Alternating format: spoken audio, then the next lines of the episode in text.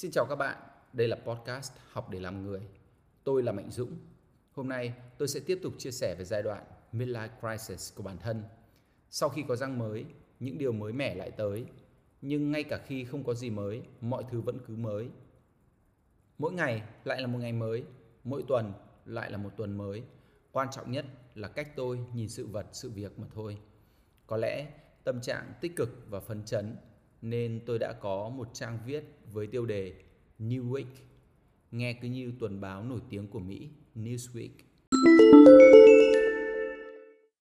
Tuần mới dậy theo kiểu robot đúng 5 giờ, làm mọi việc một cách máy móc mà không cần chờ cảm hứng. Thế lại hay, lần sau nhớ áp dụng biện pháp này. Lên xà được gần 9 cái rồi, chạy cố thêm một vòng. Thực ra là mục tiêu đặt ra là 5 vòng, vậy mà mất có chưa đầy 45 phút. Cần phải đáp ứng khoảng thời gian tối thiểu này để giảm béo, đặc biệt là vùng bụng. Tuần này là 3 buổi họp mặt đội thương mại ở ba miền và đặc biệt là buổi họp ngay đầu giờ chiều nay sẽ phải chuẩn bị thật hoàn chỉnh. iPad có thể tạo file trình chiếu nhưng không biết nó có tương thích với hệ Windows không. Tốt nhất là làm trên máy tính. Sáng nay cũng phải chuẩn bị quần áo chỉnh tề cho buổi chiều nay, có cả kịch bản nữa. Xem ra sáng nay khá nhiều việc đây. Phải sắp xếp mọi thứ một cách khoa học để hoàn thành tốt mọi thứ. Nhớ update tình hình với Nhung nhé. Cuộc sống mà không có một chút phiêu lưu hay một điều gì đó để theo đuổi thì thật là vô vị.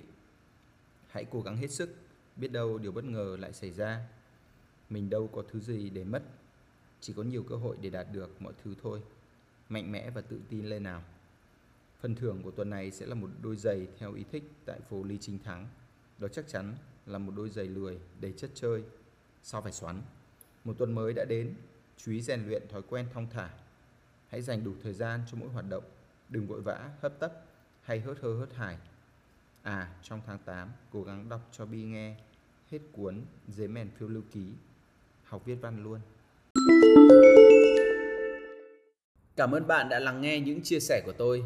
Đây là nơi tôi đang thử thách bản thân với mục tiêu 1.000 podcast. Do vậy sẽ không thể tránh khỏi những nội dung chưa được ngon lành cành đào.